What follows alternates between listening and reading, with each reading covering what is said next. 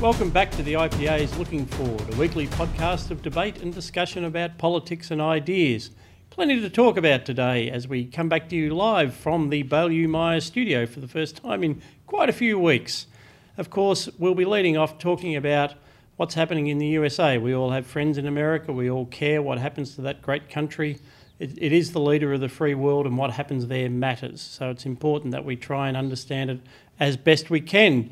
Closer to home, we'll be looking at a very, very challenging court case in the federal court in which anybody could be held liable for defamation for posts appearing on their Facebook page, not just publishers. So everyone has an interest in that one.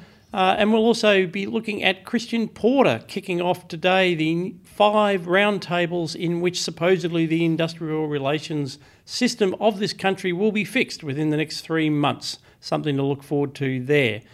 Plus, as usual, we'll have our books and culture segment where we'll be talking about a good old John Grisham novel, uh, getting ready for the next time you can fly on an aeroplane, uh, The Leopard, uh, the movie version of The Leopard, uh, and of course, Berg, what was the other one? Catherine the Great, or The Great is the ah, TV yes, series. yes, The Great, Catherine the Great. And um, so, yes, I've pre announced. Thank you, Scott. It's a pleasure to be here. I'm Chris Berg, RMIT um, uh, University academic and IPA adjunct fellow. Thank you. Also, an IPA adjunct fellow is Dr. Aaron Lane. Welcome back to Looking Forward. It is a great pleasure. It's great Yeah. to be here. Great to close the social distance. Yes, no, this this will be excellent. So no, plenty plenty of ground to cover. Don't forget, this is a podcast or a video cast of uh, the Institute of Public Affairs. If you'd like to see how you can join, donate, or just generally get around our research and commentary, please go to ipa.org.au or just DM me. I'll get back in touch and I'll tell you how you can go about doing it. End of financial year appeal in on foot at the moment too. Don't forget about that one. Uh, but first of all, as I said, uh, we've all been uh, horrified, is always the first reaction uh, to the scene of riots in America. We were horrified by the event that precipitated uh, those riots. Uh, we also see peaceful protests. We see political implications, lots of different implications. Dr. Berg, I am not even sure where we start with this one. Well, Scott, why don't we start with the precipitating event?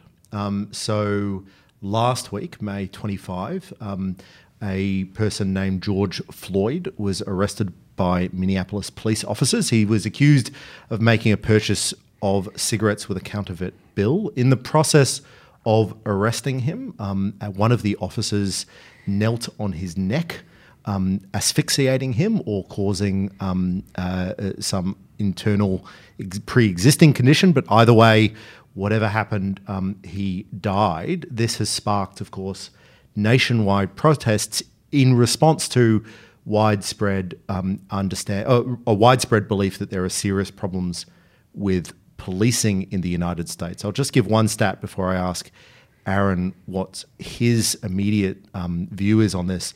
Um, uh, this is a serious problem. I've just been looking at some of the Cato Institute data, and they did a survey of Americans' favorability of the police.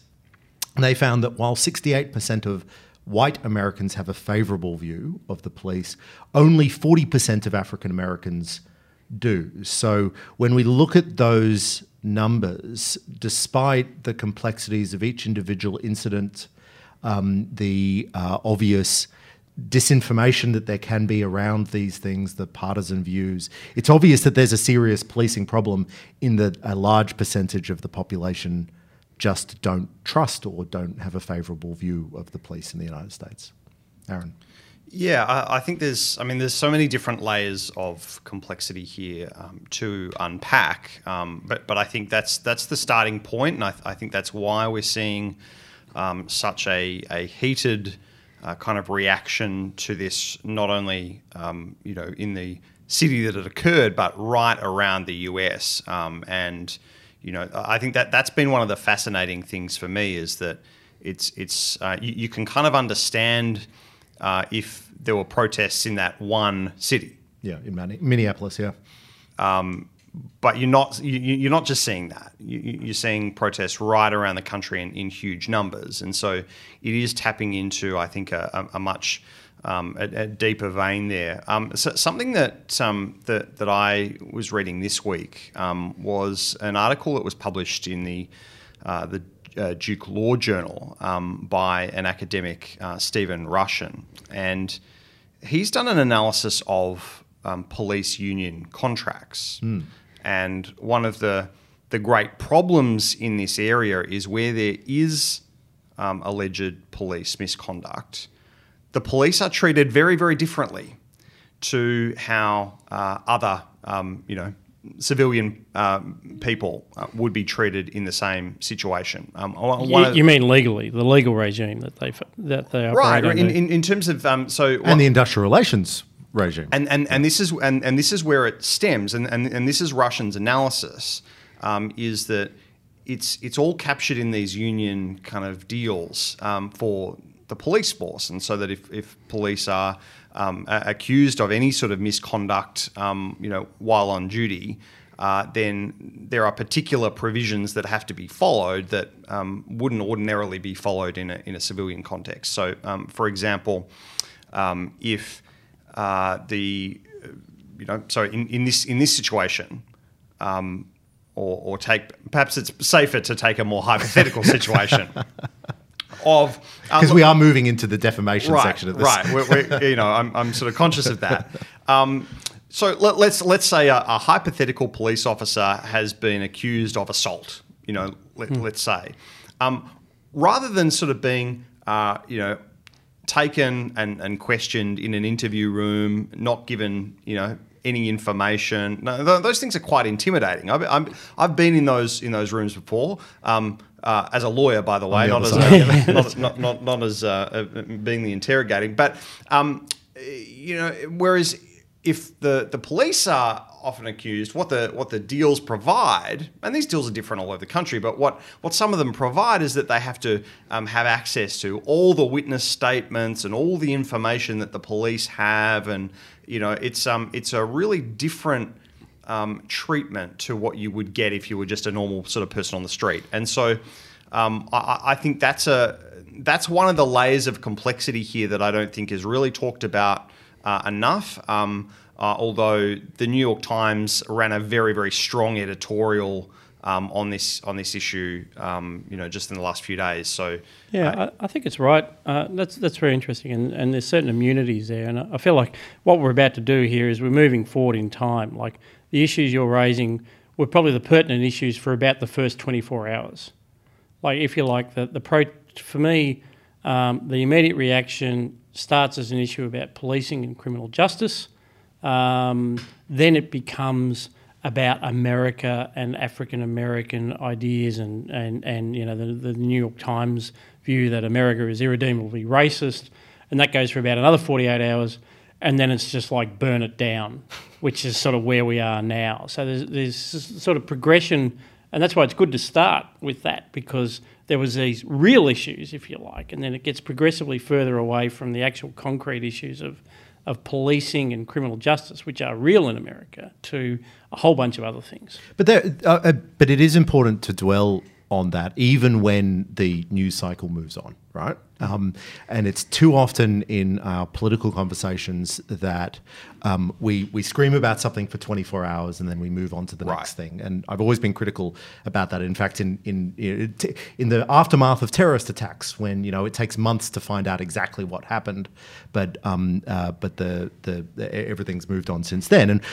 and in the background of all these all these riots and the looting and the protests, which we're going to talk about, there is genuine move for reform to reduce some of the um, these law enforcement officers' bills of rights that give them those. Um, uh, give them those very unusual, extraordinary rights, but also to deal with things like um, immunity from civil suits after the fact, the qualified immunity issue, right?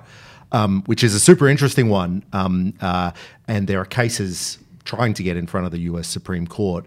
The qualified immunity, and, and, and Aaron probably knows more about this than I, but qualified immunity prevents um, individuals who feel that they've been abused from suing officers in civil courts. In, in their in their personal sort of name, yeah, um, and so that's it, it's kind of a take on um, vicarious liability, but kind of, I guess, perhaps the other way. So, vicarious liability is if if you commit negligence in the course of your employment, then someone can sue your employer rather than you personally. Now, the benefit of that is that the person, the individual person, is unlikely to have any money, uh, and so you want to go after the bigger fish. Um, qualified immunity sort of provides um, law enforcement with a shield um, against legal actions personally from actions that they've taken in good faith in the context of doing their their duties. Um, and so in, in this situation, yeah, I mean, if, if they are using, you know, let, us let's, let's say they're using reasonable force against um, uh, an alleged offender um, to detain them, uh, that's that's something that could be done in good faith in the in the course of their duties.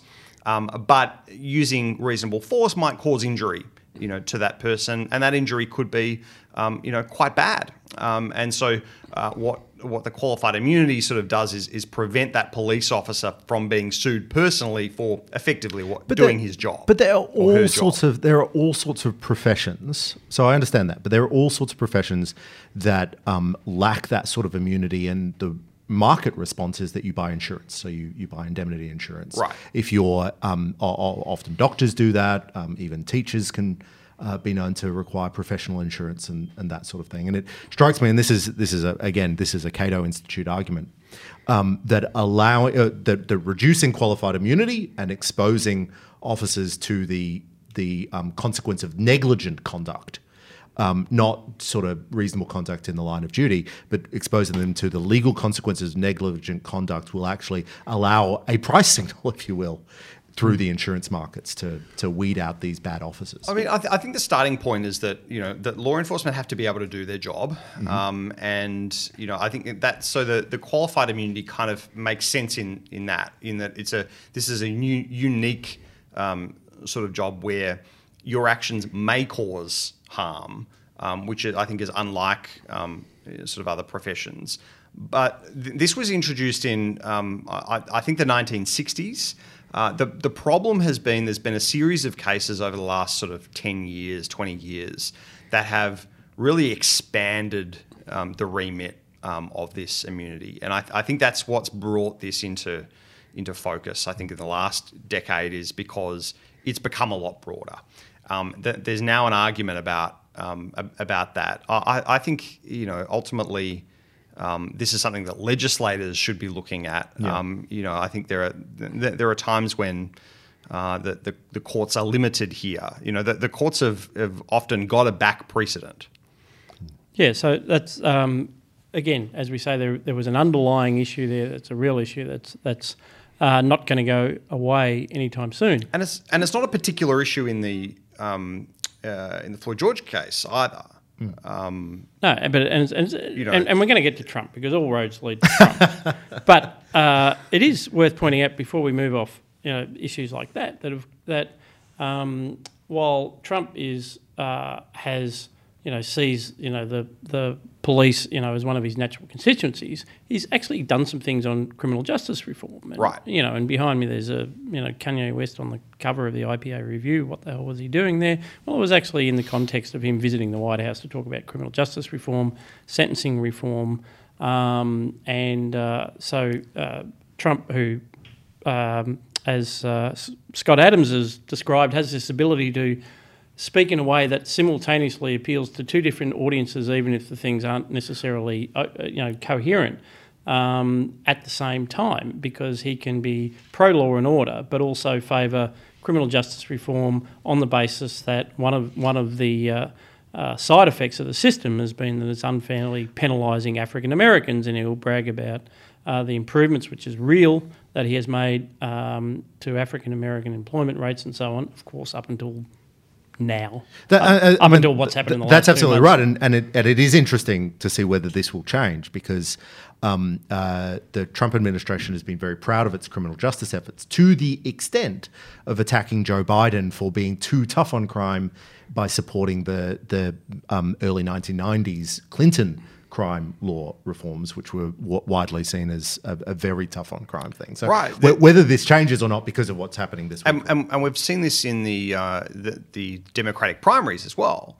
You know, Kamala Harris has been criticised, you know, for her her record. Because she was a prosecutor. She was a prosecutor. Yeah. You know, so um, and uh, you know, uh, and, and she was just one of you know of, of many being criticised on on that. So um, yeah, it, it's it's been uh, I, I, guess a, an issue there on both sides of politics, but. Um, Trump made something of this in his State of the Union, his most recent State of the Union um, speech, um, and that seemed to me to be forgotten in the in the last week by the administration itself. I'm, I'm, I'm, I'm, not talking yeah. about you know the, the media having a particular bent. Um, you know, I'm, I'm talking. I think the administration's forgotten. Mm. You know what its own record is on this, mm. and and that's that's kind of the one of the big um, heart kind of this issue. I was going to say hearts. Uh, you can't have more than one heart can you? Uh, unless you're a Time Lord. Yes. Yeah. Um, anyway, it's it's it's it's one of one of the big things um, about this issue is non-violent um, alleged offenders um, being killed.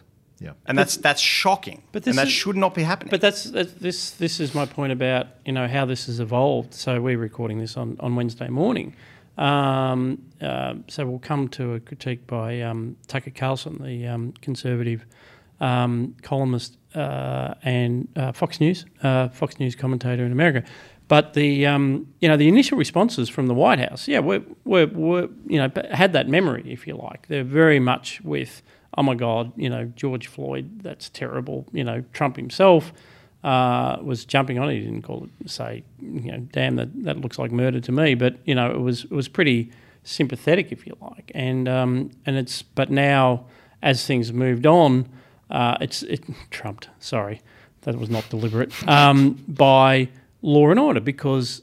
We, and you know, and of course, when there's you know 50 plus American cities um, with severe riots and a breakdown in law and order, well, you know, something's you know there is going to be a law and order response of some description. So that, look, look, that's all true. But uh, what I want to do is be really clear that until say Monday Australia time, Sunday the United States, this was not about Trump. Um, this occurred. The original incident occurred um, uh, more than a week ago, and there have been protests, and those protests have not been about the president. And so now we're by Wednesday this week, um, everything's going to be about how the Trump administration has responded, in part because there were protests in DC. But in fact, the dozens of protests in cities across the country have been not about the administration, they have been about the policing right. things. So let's talk about that. Let's let's talk about the protests themselves before we talk about how Trump has responded. And so what we've seen very quickly is sort of the full gamut of of of, of the protest spectrum. We've seen very peaceful protests, very admirable peaceful protests, and at the other spectrum, we've seen riots and, and, and looting and very clear opportunistic um, behaviour. We've seen um, incredible. Uh, uh, we've seen excessive violence by protesters. We've seen excessive mm-hmm. violence by police. But of course, we in Australia, we like everybody else, even in the United States, are following this on our Twitter feed, and we're getting a um, bizarre mixture of um, uh, reads of both sides of politics, blaming the police, blaming the protesters, and so forth. Um, the first thing I want to um, uh, claim, as I mentioned, don't you think there's a bit of a double standard here? First of all, last week we were being told, or the week before, we were being told that you can't go out, you can't protest, you can't get out of your house because um, there's still a pandemic. The great and good have been telling us that the anti lockdown protests would um, uh, create more disease, more um, harm, uh, and that we all had to stay closed. That apparently has finished. The pandemic is obviously over. Um, and and to, I mean, here in Melbourne, you know, um, we we've got protesters that were protesting the lockout um, were, were fined.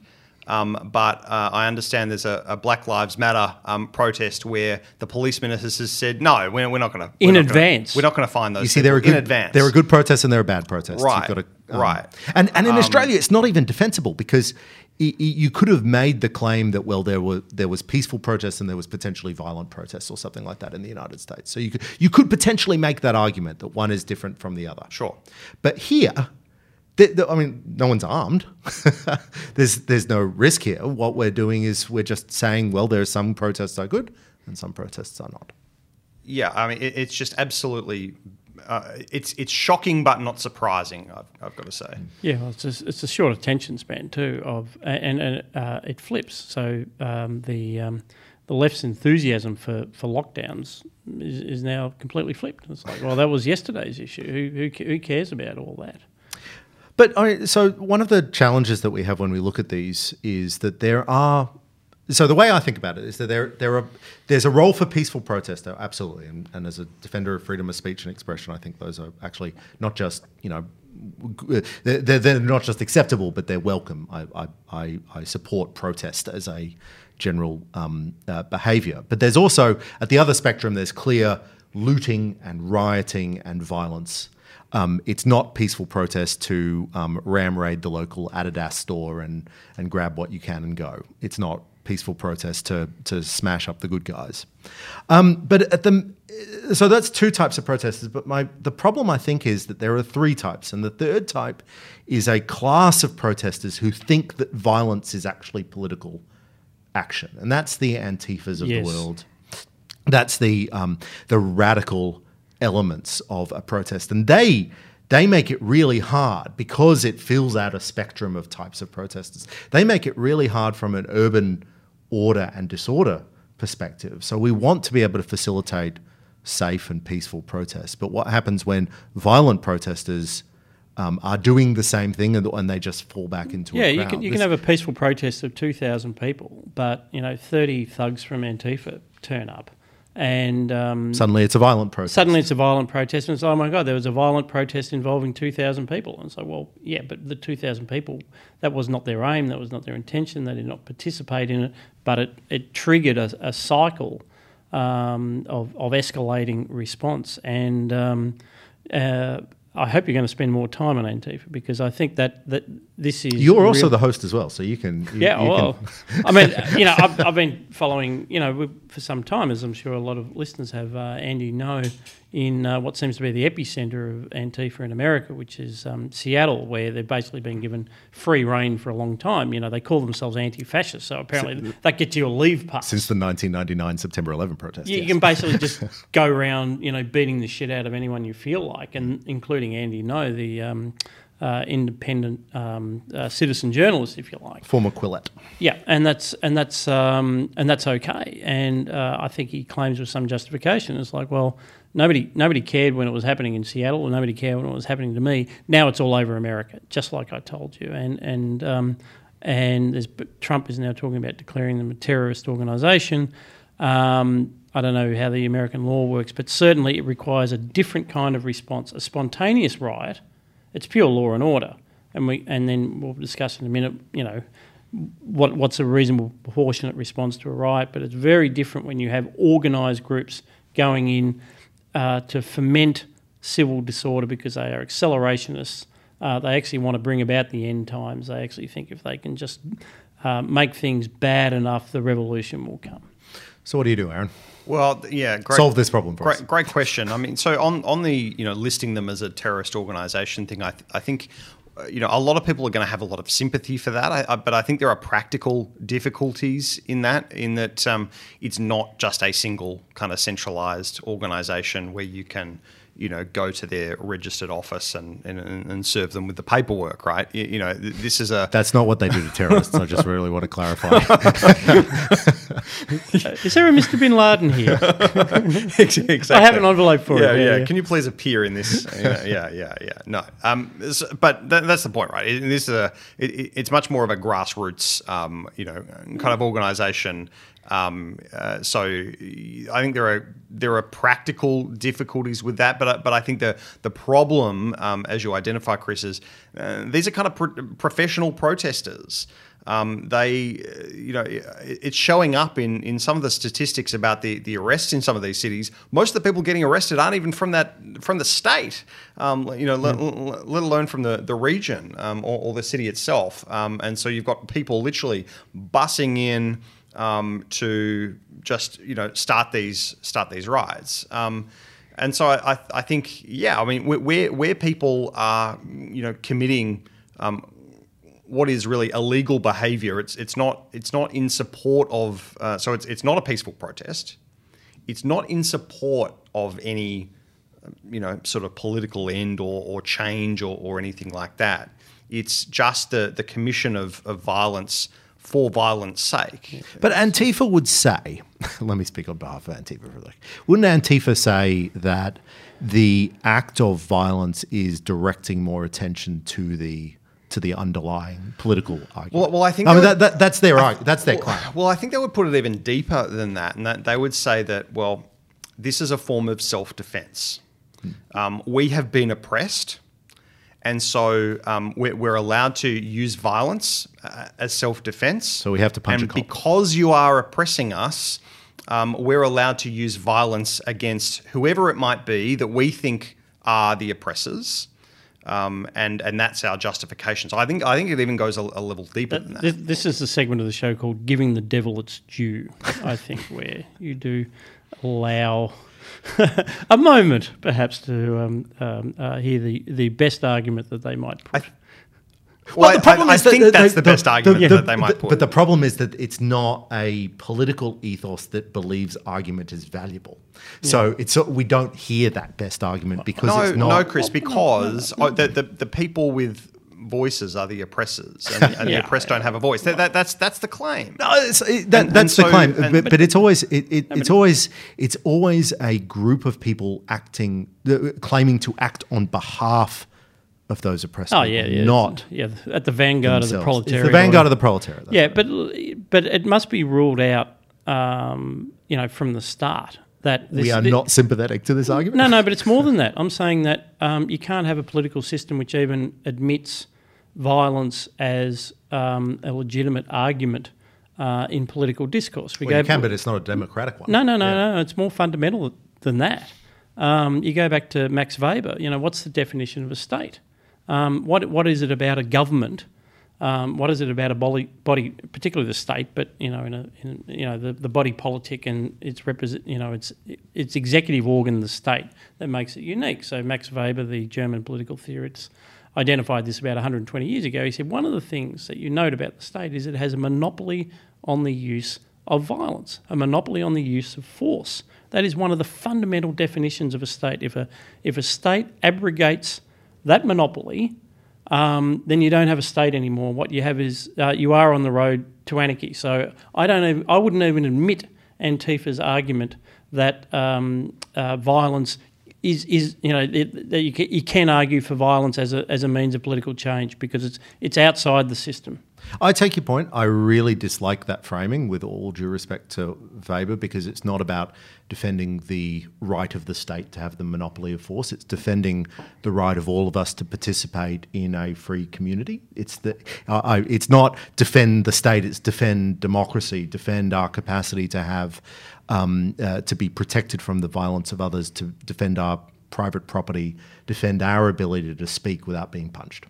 No, but this, how, how is we it- don't disagree. How I'm is it self defence for a bunch of you know pasty white guys to jump on a bus, you know, and, and head into uh, Minneapolis and, and foment riots? That's that, that, that's um, that's not an argument from political process for me. So. So, um, uh, elephant in the room, if you will. Um, so uh, that was the story until Sunday. Um, in, on Sunday, after protest in Washington D.C., um, Donald Trump have, having I, I have to say there was a lot of um, uh, claims made over the course of the weekend that now is the time for Donald Trump to to stand up and give a great speech of unity, and then he gave a speech After and- hiding in the bunker for three days. uh, after um, uh, allegedly hiding in the bunker for three days. Um, a lot of claims that Donald Trump should speak, and then um, a lot of claims saying that maybe Donald Trump speaking wouldn't actually help the situation. but nonetheless, he gave a speech, regardless of um, whether that was a good idea or not, um, uh, calling for, uh, declaring that he is, I am your president of law and order, and calling on law enforcement to dominate the streets. Subsequently to that, he took a walk out of uh, across Lafayette Square to St. John's Church, which is opposite the White House, if you're familiar with uh, Lafayette Square. Um, to do so, there are claims, um, probably true claims, that the Secret Service and local police had to use tear gas to clear protesters out of the square, apparently peaceful protesters. Trump stood there, held a Bible for the camera for a couple of moments, and returned to the White House. Um, uh, so it's not clear that this is helping. Um, but if you're President Trump um, in this situation, uh, how uh, is how do you de-escalate or how do you resolve the problem? Well, Again, so- this is this, this is the segment of the show where we Aaron solve problems. While Aaron's thinking, I will add that in that very same speech, he's very, you know, in the next paragraph, he actually said, "I am an ally of peaceful protesters." that's true. In fairness, so That's true. So- so the Be- reason- before tear gassing. Go he didn't personally, and they were only smoke grenades. Oh, oh, fair enough. yeah. Um, so uh, there's a few things to unpack there. So I mean, w- w- the the re- so the reason he goes over the road to the church is because you know this is a historic it- church and- and, and it's it's been been on burnt, fire, It's yeah, yeah. been burnt by you know these looters uh, the the day the, the night before.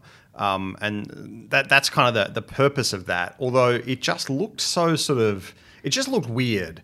Um, so it, it was really it was really staged. Um, he it wasn't like he was going there to pray or, or or do anything like that. That that They apparently cleared the priests out of the well, church. and and then there were, there were some clergy that apparently were um, not willing to leave. Um, that they, they didn't want you know Trump there. I don't know if that's true or not, but um, you know. So I, I think that the whole sort of looking stage, the the the cameras out the front of the church, brandishing this sort of um, Bible, it, it it looked really it just looked really strange to me. I feel like you know, with with a decent director and scriptwriter, there, there actually was a moment there because uh, I must admit, until I'd seen the vision, I, I really liked the gesture when I heard that he'd he'd you know walked out of the White House.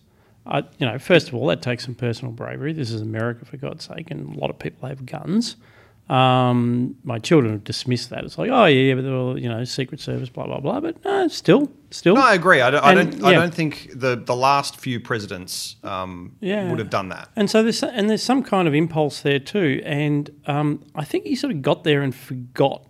Right. Like like clearly, he almost What looked do at I the do now? looked at the Bible in his hand and thought, "What did I bring this for again?" And so he sort of holds it up and then doesn't actually refer to it. it was an incomplete script. If you It was an incomplete script. It was like you know, the, yeah, the elevator pitch had worked, but then he didn't have time to write the script because there could have been a moment of, um, look, you know, this is this is a house of God, and if they tried to burn and it prayed, down. if he'd gone in and prayed, that would have been a Uh, that would have been a bit hypocritical, but uh, no. But I, th- I think there was a, almost something he could have done there, but he just it, it, it literally dissolved. Yeah, yeah. It, it, he kind of got there and you know didn't know what to do. Now, I, I've, I've been critical of, of politicians using you know churches as kind of PR exercises. You know, I, I didn't like it when Kevin Rudd would have his you know weekly press conference at the out the front of his church. Oh, I just happened to stumble into these cameras, you know, at the front of out the front of church, and I, I think it's particularly grating where um, you know I, I think where politicians don't actually have that deeply held faith. I mean, at least Kevin Rudd, you know, did. Yeah. Um, uh, but uh, so I, I think that I just find that particularly grating, um, and I, I don't think it has helped, and, and I think it's made things um, a lot worse um, because you've now got um, a lot of um, religious bodies coming out and, and being vocally critical of. Um, of President Trump for, for not just for that visit, but for other visits um, during the week. But it does it does bring us back though to so he, he ballsed it up even by his own standards of what he was trying to do. I think what what his original impulse was.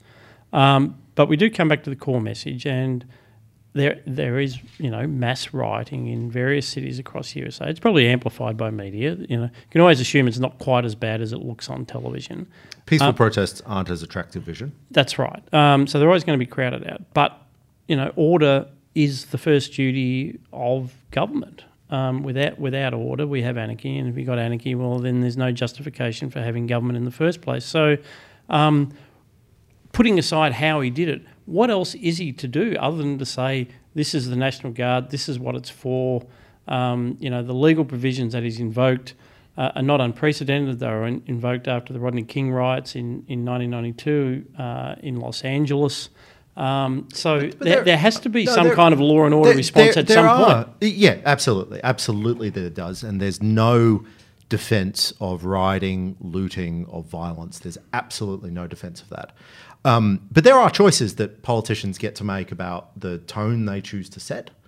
Uh, the um, approach that they take rhetorically. I mean, the presidency is a rhetorical office first and foremost. So- so, that's, so- a, that's a choice, right? So when, when when you start saying things like when the looting starts, the, The shooting shooting, starts, starts, then it gets you know, different. that's that's not Now, now But- he's he's clearly he's clearly decided or identified in this that there's a potential. I mean, he's saying, "I'm your law and order president," which is, of course, harking back to previous law, law and order elections. We are um, very close to a presidential election, um, and he's uh, obviously thinking that um, in a time of great civil disobedience, in a time of urban unrest, people will gravitate towards a law and order um, campaign rather than rather than obviously what what it was going to be beforehand, which was going to focus on the pandemic. Um, Aaron, wh- wh- what's your instinct? Uh, will this be an effective um, election approach, or Yeah, I, I think it'll be interesting to see what the state governors do. I, th- I think that's the um, and and how uh, how far they go with this because there's actually not a huge amount of power that the president has on a lot of these issues. Um, you, you you can't. Uh, I think for two reasons. One, is that the legal powers just are, are limited. Um, you know, there are some things like the, the National Guard and so on, but um, you know, you can't start directing local police forces, um, you know, how to go about their their day to day tasks, and so that that really is up to to state governors, state um, and and for city mayors, Yeah. um, by and large, um, to control. So e- even if he wanted to, Trump could not drive police reform in the local towns that it needs to be driven. Right, right, and and and so I think that's so he lacks the legal power to do that, and I think the second part is he he lacks the the political coordination ability um, to be able to achieve that, even if he he wanted to. So um, I, I think there are some great difficulties there, and that and that is is part of the. I guess the the burden of office in that yes you, you're you, you you put on this pedestal of, of, of being the, the most powerful person in the free world and yet uh, you have a limited ability to do that and that's that's why the the symbolic sort of things um, are are so important to get right and to, to not be ham-fisted because you you have um, a a limited ability um, and that's if, if that's the tool that you've got, that's the one that you have to exercise really, really well. So I, I think this will largely come down to how well he can he can get um, governors to come together and and and, and city leaders to, to come together and, and, and those sorts of things. Um, it's not looking promising to start with, um, but it, it, I think it will depend as well on does this fizzle out, Yep. um, uh, or you know does does the next sort of crisis uh, come along? Um, I, I think that that is um, I mean, the other, play the, out. other, the other, it is indeed. The the other thing that I haven't seen much about, though, is um, the more uh, Trump as president tries to own it, the more it actually lets a lot of the democratic cities off the hook. I think that's right. I mean, there's this recurring theme that oh my God, America, it's so racist and it's all Trump's fault and blah, you know, all these terrible things. You know, Flint, Michigan. Clearly, the Republicans. Yep. Yeah, it's always the Republicans, blah, blah, blah. And then you look, and it's like Chicago's, you know, Detroit, you know, as the, the Democrats took over in, you know, um, you know, 50 years ago, 60 years ago, um, and destroyed the bloody city. You know, Chicago's going the same way again. Um, you know, New New York's suffering at the moment. Even even the governor's had enough of, of the mayor of New York, uh, De Blasio, is saying, you know, why? Where are the police? You know, what are you actually doing? I think they hate each other anyway. Though. Yeah, yeah, yeah. Well, that's right, and, and they're welcome to each other. But um, you know, that's that's where a lot of the, the actual focus should be, not on, on on issues of policing, on is- you know urban issues. Um, the worst examples in America that we you know keep being thrown at you know what a terrible right wing country it is. It's always the Democrats that are running these bloody cities. I think you're right. We can't we can't let the Democratic Party off the hook, and and and, and that's that's kind of the other unknown in this is that yes, Biden has made. A, a few speeches um, th- this week, um, and some of those have been ham-fisted, by the way. Um, yeah, if, if, if this is a time for artful rhetoric and um, and, and highfalutin language of national healing, Nobody's then quite living up to those. you know, yeah, if that's what you're looking for, Biden's not your man either. Um, but you know, what, what's what's the Democratic sort of um, you know, what's what's the Biden camp's policies on this. Um, you know that that remains to be seen. Tell you what, though, if you're a Democrat, you'd be very happy that you didn't have Bernie Sanders there right now, because can you imagine the easy criticism attack that points out that many of the Antifa protesters are also Sanders supporters or worse. Um, uh, it, it, they must be delighted that they have a non-entity um, uh, uh, in in in. Yeah, I think there's a lot of people at the DNC going, "Oh, phew." I, I, I, just keep waiting for him to um, draft Obama back. You know, to sort of yeah. do a Putin. Well, he posted something Roosevelt. up on Medium the other day. So I mean, that's that's always been my prediction that at some point, you know, Obama will just ride to the rescue of the Democrats, and but you know, it's not because of any personal ambition, but because of national healing or yeah. something. And right. Michelle will be the deputy. um, gentlemen, should we also have some, um, some? We've got some other topics. Some quick takes. we'll have some hot takes on some other issues. Yeah, some hot takes um, uh, to, to, keep within our, our, our show length. Um, first up, there's been a landmark decision in the federal court, um, which has held uh, Sydney Morning Herald uh, liable um, for defamatory comments posted by third parties on its Facebook page in a story about Dylan Voller. Defo is one of the greatest hobbies of the Australian media and political class, and it's um, always exciting to see new changes in defamation. The Supreme Court, uh, New South Wales Supreme Court, my apologies, has upheld a finding that media organisations are liable for defamatory content uh, comments made on their own Facebook pages. So if you're a newspaper, um, uh, and you have a Facebook page to share your content, then the comments on that Facebook page um, you are liable for, even if it's not on your own in your own post or by your own writers. The case itself involved um, uh, many people remember Dylan Voller, who was the Northern Territory juvenile detainee who was at the centre of the um, Don Dale Youth Detention Centre scandal some years back.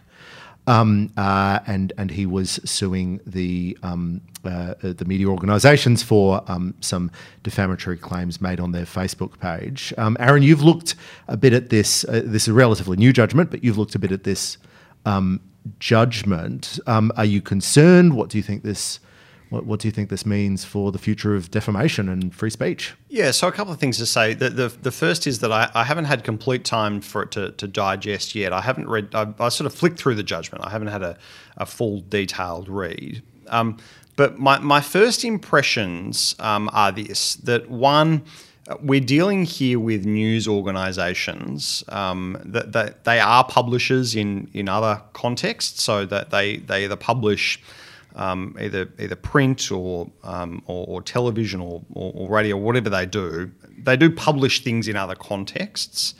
Um, what uh, they are doing here is using, I guess, a, a third-party uh, website platform to publish other content, um, and then uh, having the public kind of comment on their um, on their posts. So I, I think it can be seen as an extension of what they are already doing, uh, albeit through uh, a different a different medium. Um, but I think it is concerning where um, you've effectively what this means for the publishers is that they're going to have to have a much greater role in moderating the comments um, on their Facebook and other social media platform pages.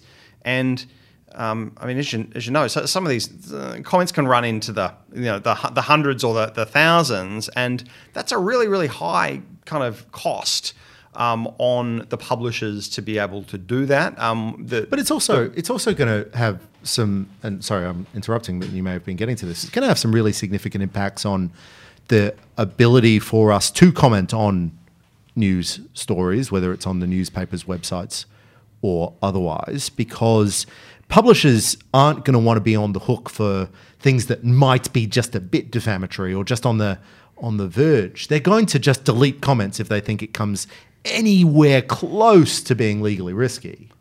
Right, right. So before I was rudely interrupted, um, uh, I, I, was going to make this exact point, which, which, is to say that if I, so as, as I said, this is a, a, a, quick pass at the judgment, but you know, if, if I was, uh, you know, was Fairfax Media, who was the kind of the, the lead um, uh, lead appellant, um, I would be saying, well, I, would be calling up Facebook, and I, I'd be saying to Facebook, we don't want comments on our posts. can you just turn them off? Is, is, is there a way to do that? You know, can you can you help us out here? Um, and you, you, find that already on their websites. You know, if they have highly sort of controversial kind of news, yeah, um, it, yeah. They'll, they'll, turn off the they'll, they'll just turn off the comments. Um, there, there's no real ability on Facebook to do that. Um, maybe that's something that we might see.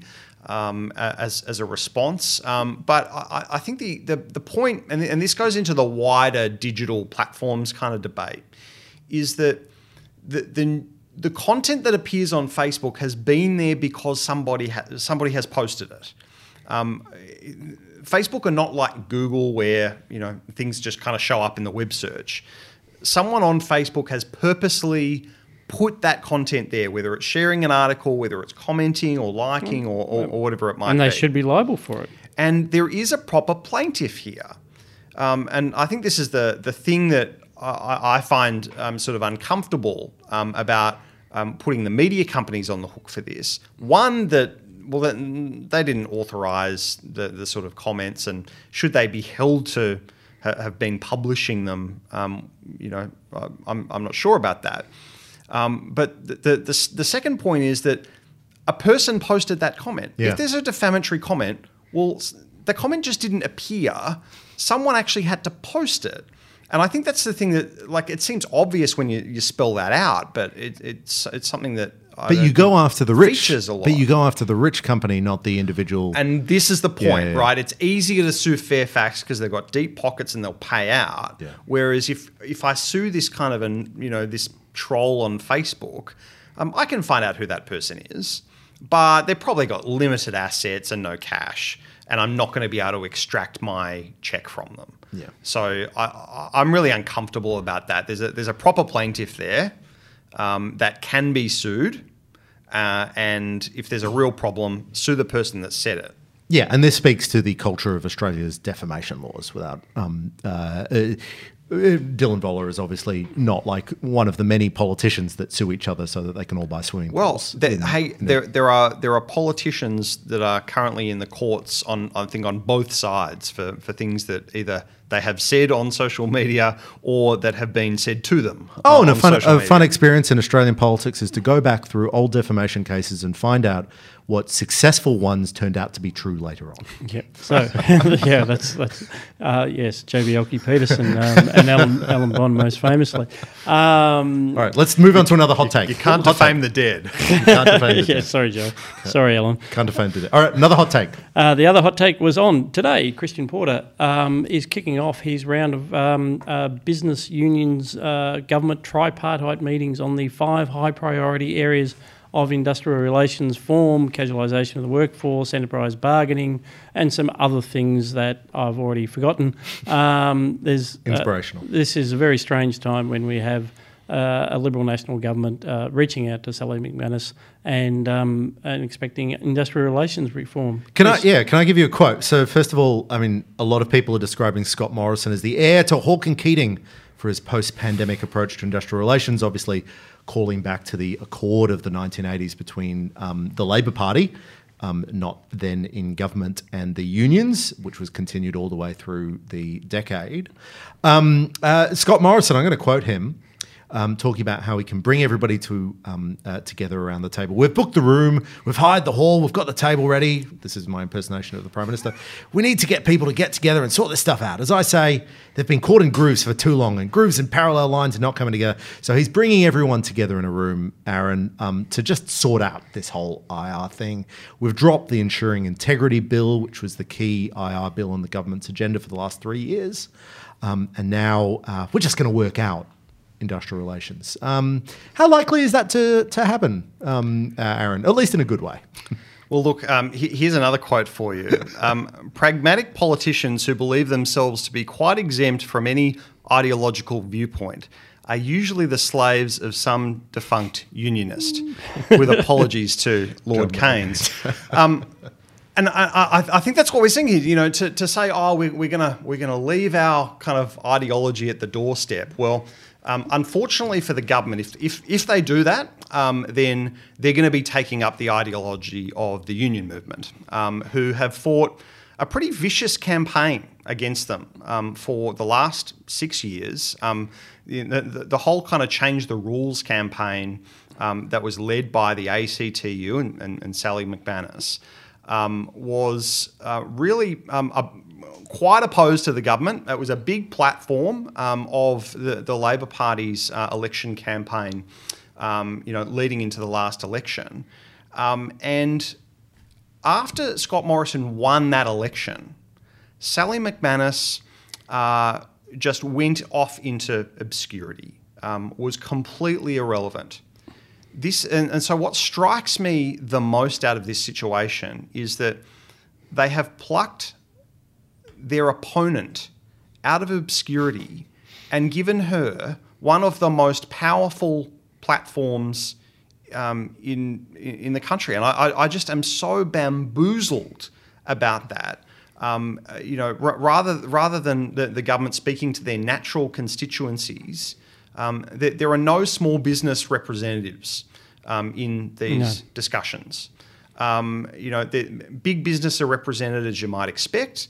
Um, but what we've got, and, and, and, Scott, you said at the outset, we've got a, a tripartite sort of thing. I, I, prefer to, to describe this um, as the Canberra cartel, um, which is, is big business, big unions, and big government all coming together um, to decide on what the rules of the game are. And now, unfortunately, what happens is uh, the, the, the small guys get absolutely squeezed. Um, can I commend to listeners um, two uh, opinion pieces? Uh, this week um, uh, from the Institute of Public Affairs, one from Dan Wild uh, in The Australian on this, and one from Dr. Zach Gorman um, in The Spectator. Um, and, and both make the point that um, we're really forgetting about the forgotten people. Yep. Um, and I, I, thought both of those pieces were just bang on. Um, and so, I, yeah, I, I don't want to um, eat in eat into too many more of our minutes, but other than commend those pieces. So, so my and my take, because this is hot takes. So, so I uh, agree with all of that. Plus, so as you say, these these big business organisations, um, it's a big leap to say that they actually.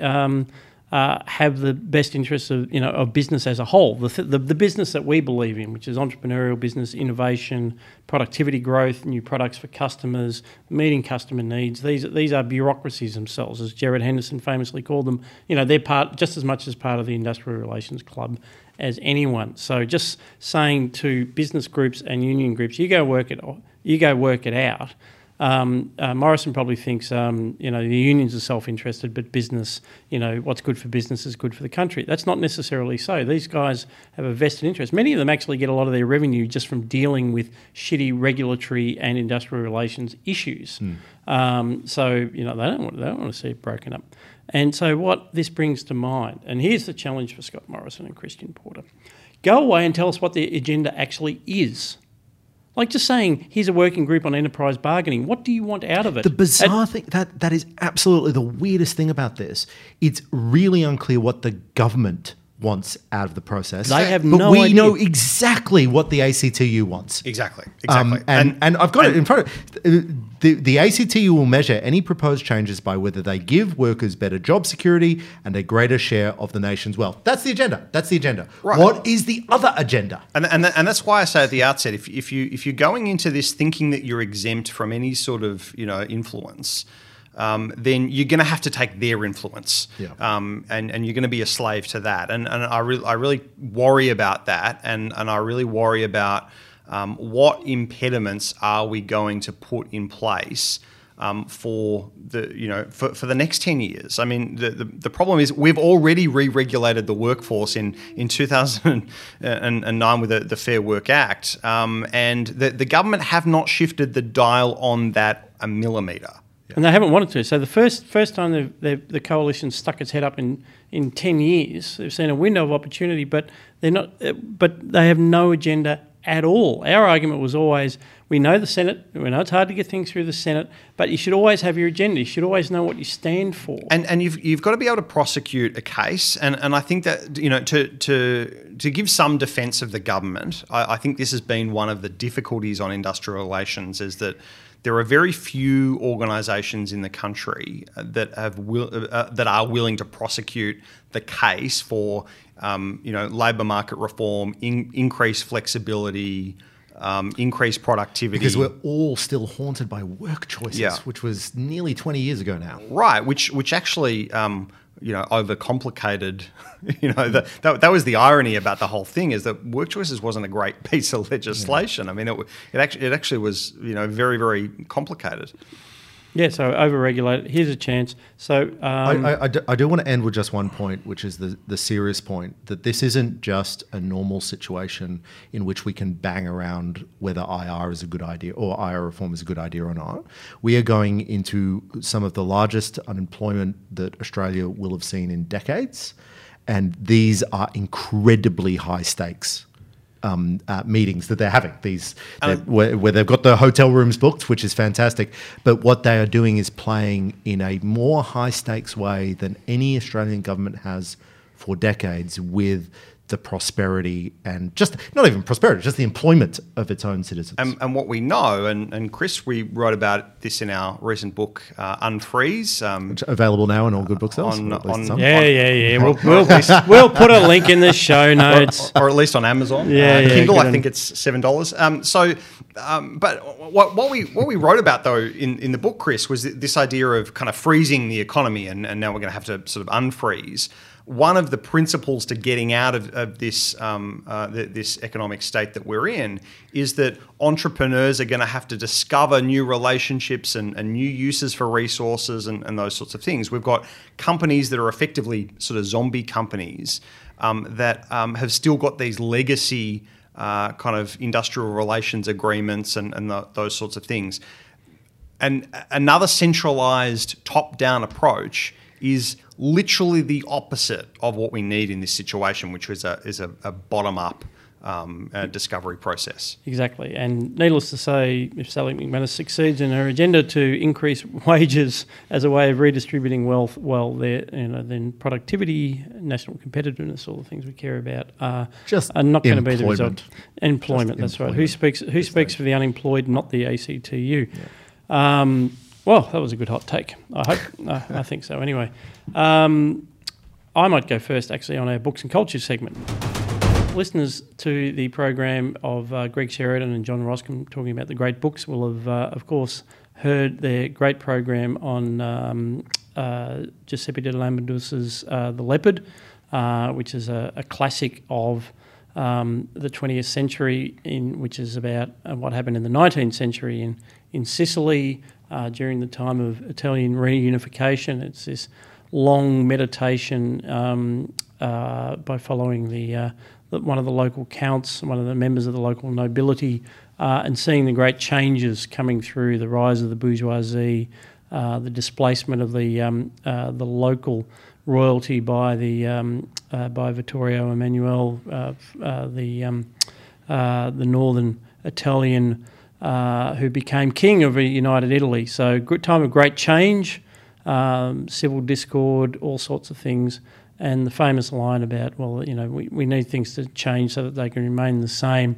I have just finally got around to watching the movie version of The Leopard. Um, you know, you get sick of David Stratton, you know, telling you why you've got to watch this great movie that was made in 1960. You know, he does it all the time. You know, it was by such and such a guy and all these European guys, and he's just saying, yeah, yeah, yeah, yeah bloody European movies. But, uh, I've, you know, Lockdown, I finally watched it. It's actually the director's cut, um, three hours, and it actually is stunningly good. For anyone who's read the book or hasn't read the book, um, by uh, Luchino Visconti, starring um, Burt Lancaster. I thought, really? Um, the token American, but he's actually brilliant. Um, uh, uh, Claudia Cardinale, who's gorgeous. Um, it, it actually matters. Um, but a terrific movie that actually lives up to its reputation. It has a so it's two hours of movie lots of action because you know and the the, the, the storming of Naples by the um, um, by Garibaldi's men is is brilliantly rendered and there's um, at the start of it the um, uh, the rebels are being strung up by the mayor and at the end of it the mayor's being strung up by the victorious um, uh, forces um, of Garibaldi's men. And and But the last hour is this ball scene, um, one of the great society balls. But it's how society's changed to adjust, adjusted to this new national military, this new royalty. Um, the nobility's trying to hang on, and Burt Lancaster's wandering from room to room, and the camera's tracking him, and he's realizing that he's irrelevant. He's saved his position. He still has all these titles. He still has all these estates. There's no confiscation of lands. But no one cares. But no one cares. What's he there for? Yeah. These people are running the show now, and he understands it because he's he's busy trying to get um, all his um, uh, extended family married off into rich bourgeois families because he knows they're the coming force. So he understands it, but and he just you can see it on his face. And it didn't help that I had my 15 year old next to me going, "Oh my god, is this movie still going?" As she looked up from her iPad, "Oh my god, is it still the same scene? How long does this scene go for?" But it's one of the most stunning things I've ever I've ever watched, and I'll have to watch it again without the kids around. So that's uh, my movie, uh, The Leopard. Awesome. So um, I'll jump in. I have watched a historical drama as well, much less serious, much less serious. It's called The Great. It's a sort of satire comedy about Catherine the Great. Um, Elle Fanning plays the young Catherine. Um, it's based on a play actually by an Australian playwright, um, which was uh, premiered in Sydney in 2008 and is now um, a show that is uh, apparently he pitched it as a six um, series TV show, and I would love that to to be the case because it is great fun. It's only generally based on history. I wouldn't um, watch it for any great knowledge about um, uh, what happens to Catherine and how she um, uh, uh, leads Russia. But but the first season, which has been released, um, uh, it goes from her introduction to Russia to her coup against her husband Peter III. Um, it's a great. It's actually very funny. Um, uh, it's great fun if you're unfamiliar with this period in um, a political and uh, political history, then it's actually quite valuable just to get your. Sometimes you watch these things and it's not so that you learn the history; it's just so that you can start navigating the histories, the more serious histories, and it's um. So if you're unfamiliar with that period in history, it's great fun, but it's you know, it- it's it's valuable, but it's a just great. It is good show. fun. It's It quite is. rude. It's quite rude. Yeah, sorry. I mean, Fabulously rude. so so um, just Content warning. just bear Your in discretion mind. is If you're advised. if you're of delicate disposition, this is not the show for you. but but really cool. Aaron, what, Uh, what have you I've, been into, I've mate? got uh, John Grisham's The Guardians for you uh, this week. Um, I, I know John Grisham uh, is a bit of a lefty. Uh, uh, he was a former Democrat um, politician before he uh, was a full time writer, but he is, is by far the best uh, legal sort of drama Hmm. writer in the world. Um, and uh, whenever he has a new book, I, I, I quickly uh, sort of get it off the shelf. But th- this one had been a bit delayed, so this was out uh, sort of mid last or end of last year, um, uh, and I've, I've just uh, finished it. And the the story follows. Um, uh, this uh, lawyer um, slash Episcopalian priest um, who um, goes around eff- eff- effectively trying to get um, um, people that he thinks are innocent um, free from prison. Um, and, and the story focuses on um, a, a man called Quincy Miller who was sentenced um, to life imprisonment um, for murder. Um, uh, there were no uh, sort of reliable witnesses, there was no reliable evidence. Um, there's a big sort of stitch up between uh, the police and, and various other nefarious um, types um, to put um, this innocent person away, and uh, it, and it goes through the, the sort of legal process of, of- about trying to get him out, um, and it, it sort of links to um, John Grisham's um, real life work, you know, with the Innocence projects and, and those sorts of things, and he's um, the, the, the, there's now a uh, I think it's on Netflix um, called The Innocent Man. There's a sort of a spin off miniseries um, kind of out of the book. Um, so it's probably one of those. I, I, feel like Grisham is getting a bit more political in his writings. Um, the, the Rooster Bar, which was out in, um, I think 2017, was on um, uh, kind of law school, you know, for profit law schools. And Isn't there a serious point there that perhaps the legal system or some of the structures of the legal system that he writes most excitingly about are just getting more political? It's sort of hard not to, if you know what I mean. Yeah, yeah. I, I mean, I, th- I think that's right. I mean, he's he's written some quite sort of compelling. Um, so I, I think it's the I think it's the confession, um, w- w- which is uh, effectively centered around um, you know capital punishment and the, and the you know um, anti-death penalty sort of stuff. Um, and so, yeah, I mean, th- th- there's always been that sort of tinge, Hmm. uh, I, I guess, through it. Um, but I think you're right. I think I think the justice system is getting much more political, which um, uh, I, I guess links back to our earlier discussion today. I must admit, a bit of a guilty pleasure. I, I was always embarrassed about having read The Firm years ago, but I picked up a Grisham earlier this year, uh, set in the South, and just I thought this bloke can actually write. It's just great, I, re- I read The Firm very recently, actually, having watched The Firm, the movie, as a young kid, and the book goes off the deep end halfway through relative to the movie. yeah, it was insane. Was that Tom Tom Cruise? Yeah, Tom Yeah. Cruise. Uh, well, fantastic film. I, Yeah. I, I love that film. Tom, I'm sure he had a scene where he ran very fast down the street. yes, he because that's definitely- obligatory in every Tom Cruise movie. He's movie. definitely good at running. Thank you. We'll we'll put some links up to those uh, uh, that show, that movie, and that book in the show notes. I'd like to thank before I come to my panelists. I'd like to thank the entire production team for getting us back into the uh, studio today in this magnificent new set for looking forward. Um, so big shout out to Steve and Saul and Mitch and Josh and everybody else who's been part of that. Um, it's great to be back uh, actually able to talk to people, even if socially distanced, um, about the important issues. This is a production of the Institute of Public Affairs. If you'd like to support our work, please go to ipa.org.au. And now I will thank my panellists, Dr. Chris Berg, Thanks, Scott. Dr. Aaron Lane. My distinct pleasure. Uh, I've been Scott Hargreaves, editor of the IPA Review. Another shout out to Josh Stranger, our producer for today, and Mia Schlicht for the uh, the show notes. We'll be back with more. Looking forward next week.